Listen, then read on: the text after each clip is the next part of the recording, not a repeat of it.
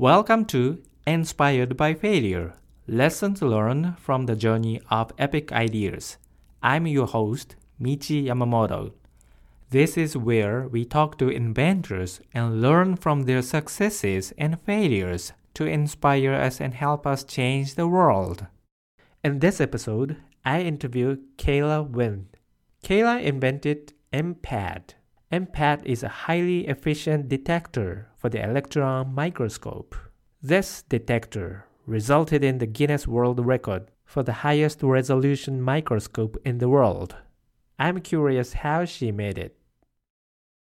We have a Facebook group where we can continue our conversation about her or her ideas. Please check out michiyamamoto.com. Thank you, Kayla, for joining the show today. Can you tell us what triggered the idea of EMPAD? Okay, we collaborated with um, Professor Gruner and his group. Professor Gruner is a really well known person in the field of X ray detector technology. So he builds um, X ray detectors for um, synchrotron sources all over the US and all over the world. He started building detectors for free electron lasers. Those detectors actually have a lot of dynamic range he started building detectors with more more dynamic range than they have before for x-ray detectors. So we had this idea of why not take this detector for a free electron laser and put it into the electron microscope and see what happens. And what happened? When we actually did that and we put the electron that detector into the electron microscope it got caught on fire. Oh what's wrong? So so there was this fire and so one thing they didn't realize was um, the board that we were using was for an X-ray board, but um, and it, it didn't wasn't able to handle the readout that we are getting for the um, electron microscope. So something saturated or something happened or there was a loose cable and it just caught on fire. So um, after 2006, that project kind of died. And then I think starting in 2014, um, there were a new generation of students, um, myself included. And then we thought, why not try this project again and why not put the electron um, detector into the electron microscope and see if we can actually capture that information that we weren't able to capture about 10 years ago. So, what happened? And so, what happened was we did it and we put it in and it worked. And it worked really, really well. Cool. Um, but the problem was that now we're getting all the signal, we're getting these diffraction patterns. How do you read in the data? How do you write a program to actually understand what you're getting? So a lot of my PhD was trying to get the detector to work and then write algorithms to get useful information from the data and design experiments so that people can um, use this data to uncover new physics and things like that. Can you educate me on what the detector is? I'll start off with an analogy because electron microscopy is very similar to light microscopy. So when you take a picture with your camera, you're using the light. So the light that um, you flash the light or the light that's outside gets focused to the lens. And from that, there is um, kind of like a charge coupled detector, like a CCD detector, or some kind of uh, fluorescent detector that takes the light signal and converts it to a digital image or to a photograph. So that's basically a light detector for a camera. So that's how you capture images. Now, the same thing works for electrons. Um, when instead of having a ray of light, you have a ray of a bunch of electrons and it's shooting at the sample. Let's say a bunch of electrons is shooting at you.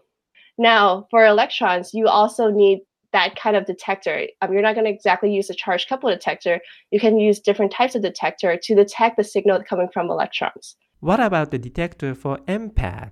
So for the EMPAD, it stands for Electron Microscope Pixel Array Detector. Have you ever looked at images of atoms? I think I saw that in your TED Talk presentation. Essentially, um, you can do the same thing with light. You can take pictures using light, like we do every day, or you or um, and there's a there's the electron equivalent because electrons are um, these wave particles and the wavelengths are very very small. You can break the limit of diffraction that you have with light and then be able to take angstrom or sub angstrom resolution images. So that's the great thing about electrons. However electron detectors are not as good as the images that you see itself. So the problem with electron detectors is that they tend to saturate all the time because the incident beam that you look at it's very bright. The brightness is is as bright as the center of the sun. It's very very bright.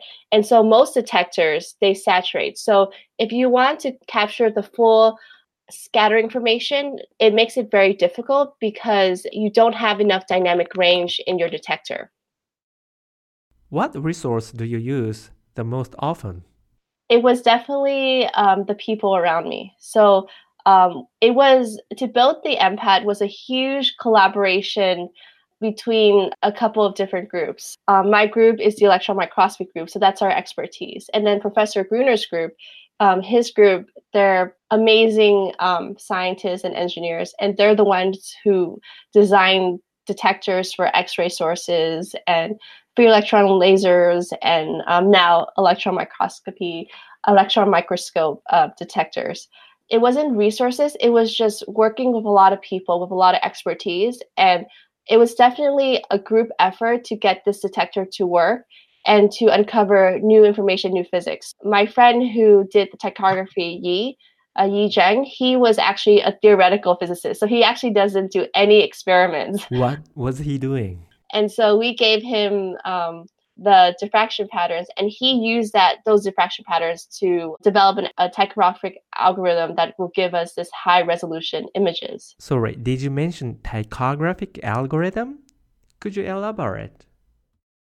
Okay, when the electron scatters off a sample, you get the exit wave function. And that exit wave function has an amplitude and it also has a phase when you actually capture that information in your detector, you lose that phase information and all you get is just the amplitude. What this technique called ptychography does, it helps you recover the phase information. And because it recovers the phase information, we're able to break this resolution limit. And that's how we're able to get the Guinness World Record for the highest resolution microscope in the world. Wow. Can you tell us more about ptychography? Yeah, so the one of the problems with um, ptychography is that because you assume that the sample um, is a phase, and it's it works great for. Um, do do you know two D materials like for example graphene? Not what are two D materials? 2D materials are basically materials that are one atomic layer thick. So graphene is um, basically carbon atoms that can be made to be an atomic layer thick. These materials in the world of physics is really great because they're very uh, fundamental materials. And the good thing about these materials is that they're very thin. So you can um, make like approximations that you can't make with real materials with these materials. So um, one of the reasons why we were able to break this uh, world record for electron microscope is we use molybdenum disulfide stack on top of each other. So you have two layers of MOS2 and you stack on top of each other and you rotate slightly. So these are two atomic layer material. And when you have atomic layer material, you can assume a phase approximation. And you can assume that when the electron scatters off the sample, it picks up a phase and then you get that kind of information. However, um, with real materials that are uh, more three dimensional, like for example, if your material has a certain thickness that is more than two or three atomic layer, then this ptychography algorithm kind of breaks down. So it works great for very thin material, but it's not so great for thicker and thicker and thicker material. So the algorithm is still develop, being developed for real materials where you can't actually assume a phase approximation. You can try, but you really, but um, it's very hard. And so um, you they're trying to make sure this algorithm converges and they're trying to understand how we can look at other materials not just two-dimensional materials and get this kind of high resolution ty- ptychographic reconstruction. Can you talk about how the project was evolved? Um, so when the project first started it was just um, me and Prafull and mark uh, dr tate and we kind of just wanted to get this detector to work. Um, there were people helping us, like Dan, Darol Chamberlain, and Robbie, and just other people helping us getting to work. And so once we actually got the detector to work, um, what else can what do we do with the data? So my job was to take that data, try to analyze it, and develop algorithms to make the data useful and to make the da- data readable to a general audience. What's the process of developing the algorithm?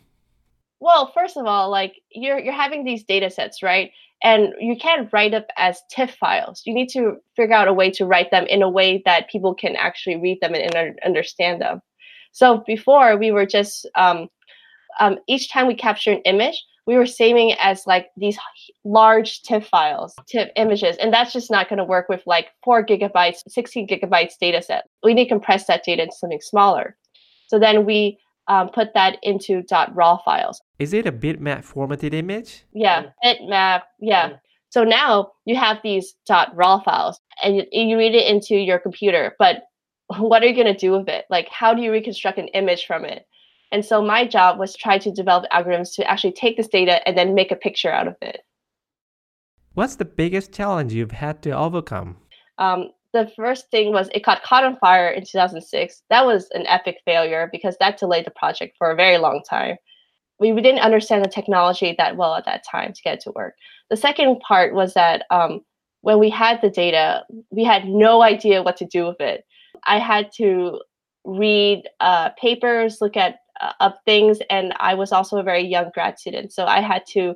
Um, it, w- it was very slow for me. I had to learn a lot of different things um, to actually get things to work because you have this whole entire new field that no one has done before, and you just and as a scientist, you need to figure out what you um, can um, what you can do with this data to actually reconstruct it. So I had to end up reading a lot of papers. I rely a lot on my advisor.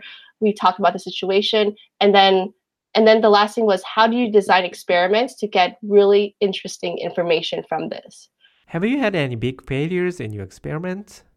It wasn't like an epic failure. It was more of like a marathon of failures. Like every single day, trying to figure out. Now we get to step one how do we go to step two? And then usually it's like we take 10 steps back. So we are like at minus eight, and then we slowly move forward. What surprises people who are new to this field? Okay, funny thing, I didn't realize how much data we were generating. And I was like, oh crap what happened was, and my computer was this puny 16 gigabyte like desktop computer, right? That runs on 16 gigabyte memory. And I was like, okay, uh, crap. So I literally just bought more memory and then shove it into my computer. And then um, I went on Amazon and I bought like 10 5 terabyte hard drives so I can save all the data. No because we had this whole data overload and uh, because each day in the experiment was 150 gigabytes of data.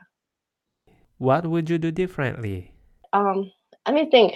I guess I would get a better computer in the, in the beginning. I think so too. But but even but the fact that I didn't have a great computer taught me how to write better algorithms. It feels like you are building a platform for other scientists so they can build something on top of it. Yeah, I, I agree with that. I think that people can use this as a tool, and then um, this tool can be very useful in different fields. In your TED talk, you mentioned Toyota Mirai. Can your research involve hydrogen fuel cell researchers? A hundred percent. The thing is that right now there are tons of research work uh, where people are working on catalysts. They're trying to make it cheaper because you're going to need a ton of catalyst in your fuel cell itself to actually um, you know take hydrogen gas and oxygen gas and then use that and convert that into water you, are gonna you're just gonna need to make that reaction happen and you're gonna need those catalysts to run the reaction um, it's happening at like the nanometer scale the atomic resolution scale and so you're gonna need to understand and develop better materials for that and this technology is extremely useful oh definitely Thank you, Kayla, for joining and sharing today. Thank you so much. I will talk to you later. In this episode, Kayla shared with us her journey to develop the highest resolution microscope in the world. She revisited the idea which had failed a decade ago, retried it, and made it work really well. Her work, EMPAD, will benefit a large number of researchers across a wide range of scientific fields. We have a Facebook group where we can continue our conversation about her or her ideas. Please check out michiyamamoto.com. Thanks for listening to Inspired by Failure Lessons Learned from the Journey of Epic Ideas. Stay tuned for our next guest.